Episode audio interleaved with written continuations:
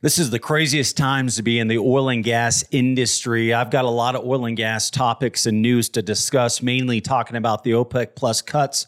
But here's something we're not hearing a lot about. How is this affecting what is happening in the Middle East as far as the potential bloodbath of war? Okay. And if the Houthi rebels have escalated their threats, okay. And so here's why, okay. And so here's OPEC Plus decided to backstab Joe Biden in the back and give him a big middle finger by cutting 2 million barrel a day output. Okay. And listen, Joe Biden has so much egg on his face. He went desperately after calling Saudi Arabia an evil dictating country. He went back desperate for oil. And they gave him the cold shoulder, cutting 2 million barrels a day. And now we're upping our rhetoric. When I say we, I'm talking about America. We're upping our rhetoric and saying, hey, they decided to side with Russia. Okay. So they've demonized him. So at first, it was just calling him a pariah for killing the journalist Khashoggi. And Saudi Arabia, this is when this is when the relationship became uh, shaky. It was on shaky ground all of a sudden the gloves are off. And so now we are saying, look, OPEC plus Saudi Arabia, the young prince is siding with Russia. We have damned Russia. Everybody in this world knows that Russia is probably the most evil country in the world. Killing, killing innocent women and children. And now America's rhetoric is hey, Saudi Arabia, and the Middle East, all those oil producing scumbags, is siding with Russia. That was the worst thing that the West could have ever done. They just put a nail in the coffin for low oil prices, for low gas prices.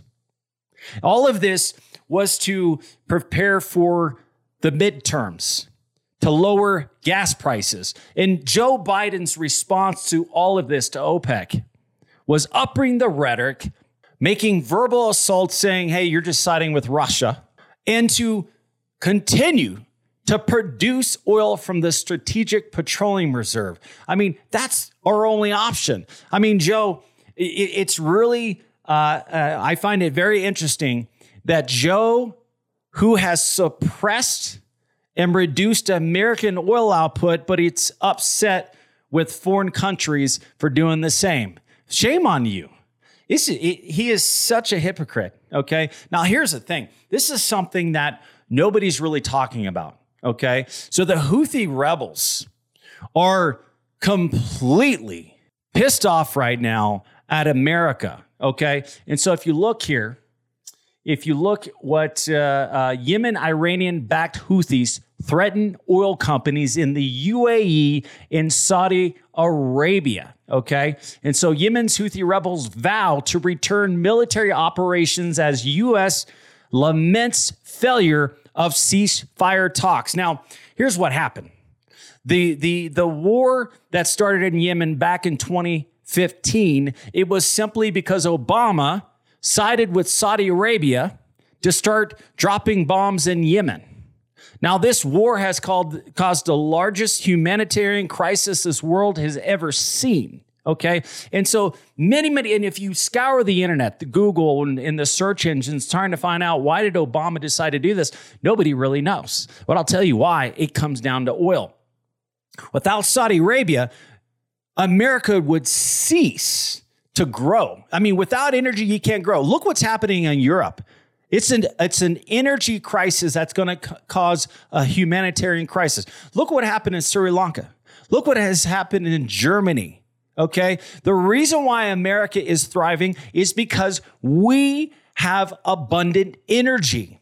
We America alone we consume 20 million barrels of oil a day and we only produce half of it half of it. And most of that oil is exported because we don't have the refining capacity to refine it properly. Because most of the shale oil, the fracking formations that we produce, the shale formation is a light sweet crude. We import heavy crude from Saudi Arabia. We've been doing it for so long that our refineries are set up for heavy crude. Well, guess what? We have to export that light sweet crude because no, nobody's going to invest billions of dollars in a dirty industry to build refineries to refine our own crude. So we're screwed. So we have to rely on the Middle East no matter what. That's why we built the Keystone Pipeline because we were uh, short 800,000 something barrels of oil a day of heavy crude. So why not cause a Keystone pipeline to run from Canadians tar sands, heavy tar sands, which is exactly what we needed. And it happens to be able to uh, flow 800,000 barrels a day. But the Obama administration shut that down. So here's the deal we are 100% reliant on the Middle East, even even if we started today, if we started producing 20 million barrels of oil a day, we don't have the refining capacity, and that's never going to happen, man. The shale industry is done. It's a watershed event. I think uh, Eric Nuttall mentioned that on Twitter the other day. It's a watershed event that shale is it. They're at their demise in, in, the banks, the, the administration in place is demonizing oil and it's shaming banks for funding the oil and gas industry. It's unbelievable. I mean, it's a triple whammy against energy. And it's unbelievable that oil prices fundamentally should be well over $130 a barrel and they're still trading around 90. That's because nobody's playing ball right now. Nobody's playing ball right now because nobody knows what to what to think anymore. Nobody knows what to expect, and it's all manipulated. And so here's the deal: the Middle East is coming against that. And so I truly believe what's happening with the Houthi rebels, the fact that um, the Americans, diplomats, failed to uh, continue the peace talks. And now that peace truce is over. I wonder why. I truly believe this because we were supporting Saudi Arabia, protecting their assets. We have publicly gone on record through Richard Kissinger said, hey, we're going to protect you from other Middle Eastern powers if you sell your oil in US currency. We made that deal with them. We needed them because we were growing and you need oil to grow and they needed us for protection. So Obama continued that protection while the oil kept flowing. Well, at some point, we didn't need their oil anymore because they ign- ignorantly they didn't understand the, the fundamentals and the dy- dynamic of oil and gas. And so we didn't need them anymore. And so I truly believe because Saudi Arabia sided with Russia, sided with Russia, I truly believe that Joe Biden's like, screw Saudi Arabia, we're pulling out.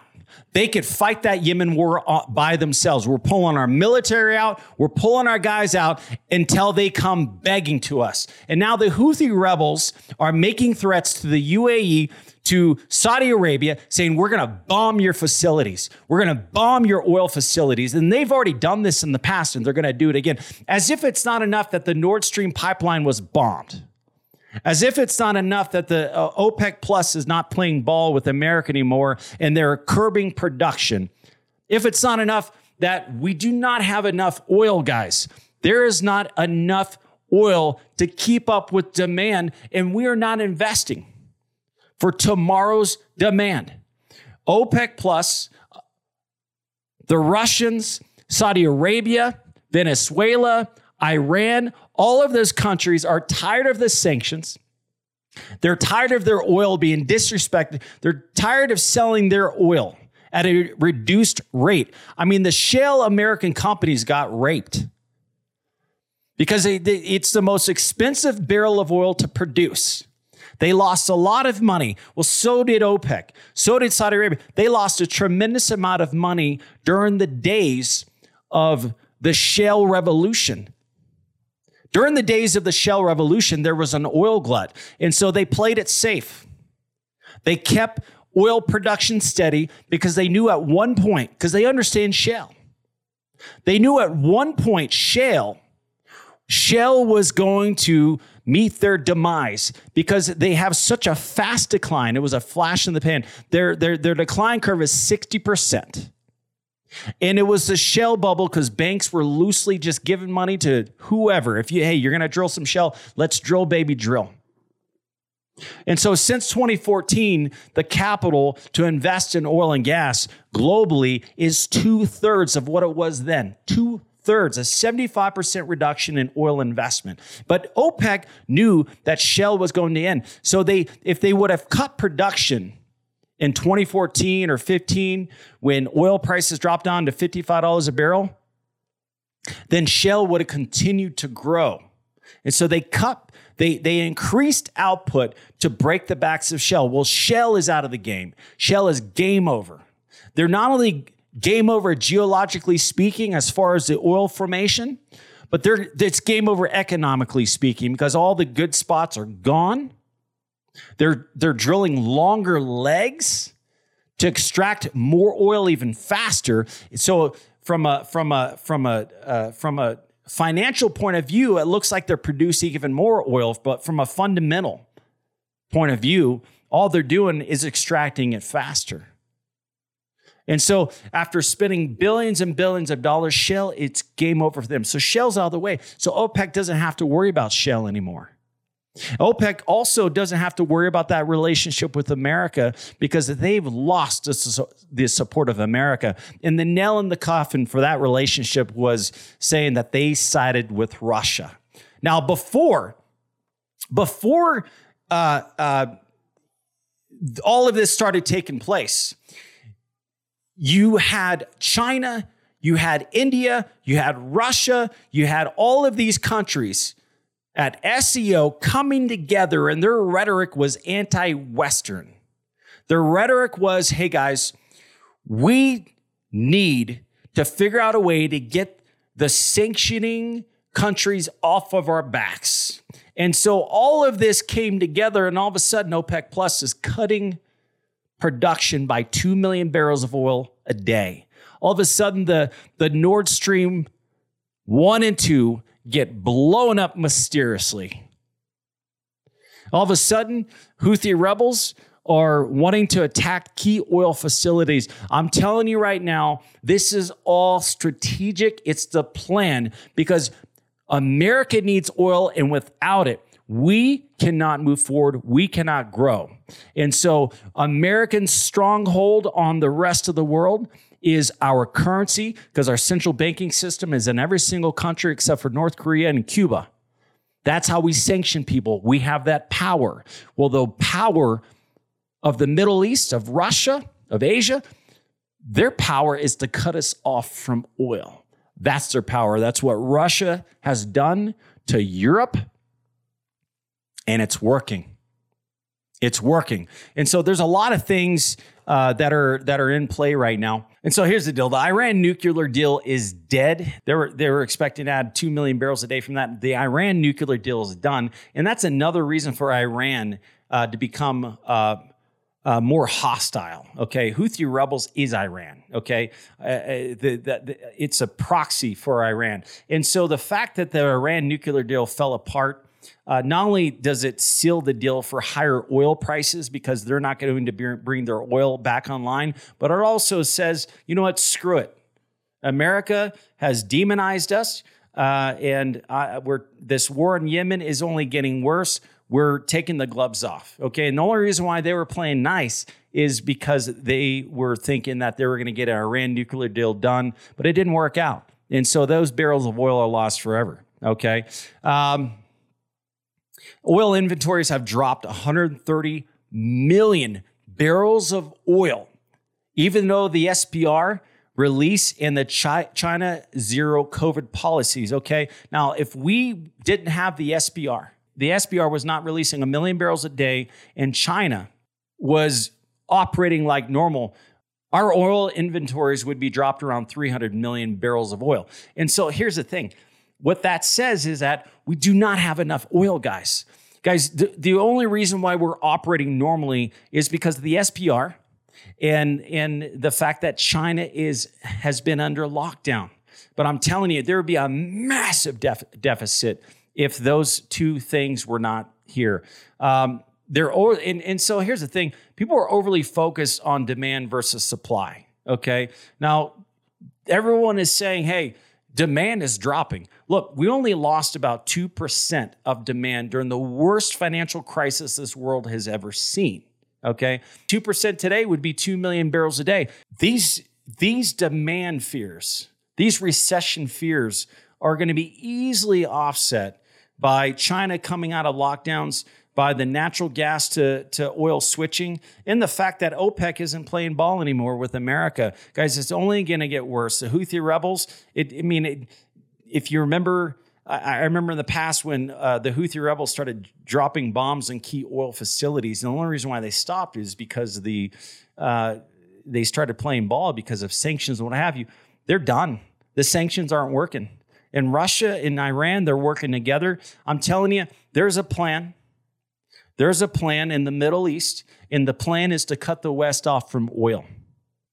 You, I, I can't tell you how big this OPEC cut is, how the messes that it sends to Washington is Washington, we're done. This relationship is over. And Washington, D.C. is pulling out of, of Saudi Arabia. And now Saudi Arabia is a sitting duck. I'm telling you right now, guys, what happened to Nord Stream 1 and 2 is the beginning of a strategic plan. I don't know what's happening. Made a video on TikTok a couple days ago talking about this, and that video was deleted and was banned. Guys, I'm telling you, share this video, get it out. I, and please comment. Tell me about your thoughts about this. If you have any information, any links or videos to, to information regarding what is truly going on out there, please comment. But I'm telling you, there is something happening. There's something happening uh, in the Middle East with Russia, Saudi Arabia that we do not understand or we do not see everything that's happening here. I'm telling you right now, what OPEC Plus did by cutting 2 million barrels of oil a day sends the message to the world F you, Joe Biden, F you, America. We're not playing ball anymore. And it's only going to get worse in the Middle East. The rhetoric is increasing. The wars and the bombs are going to increase. What happened to the Nord Stream 1 and 2 is the beginning of many, many strategic attacks on oil and gas infrastructure because their plan is to cut us off from the very energy that we need. Anything that has anything to do with what I'm talking about, please comment section and and please uh, comment below. Tell me what you think about this. Where, where do you think oil prices are going? Where do you think? Uh, what do you think is uh, strategically speaking? What do you think is the next uh, uh, facility like the Nord Stream? Uh, what's the next attack? So, all right, guys, I'm Sean Pruitt, president of Kingdom Exploration. If you like this channel, please subscribe and we'll talk soon. Thanks.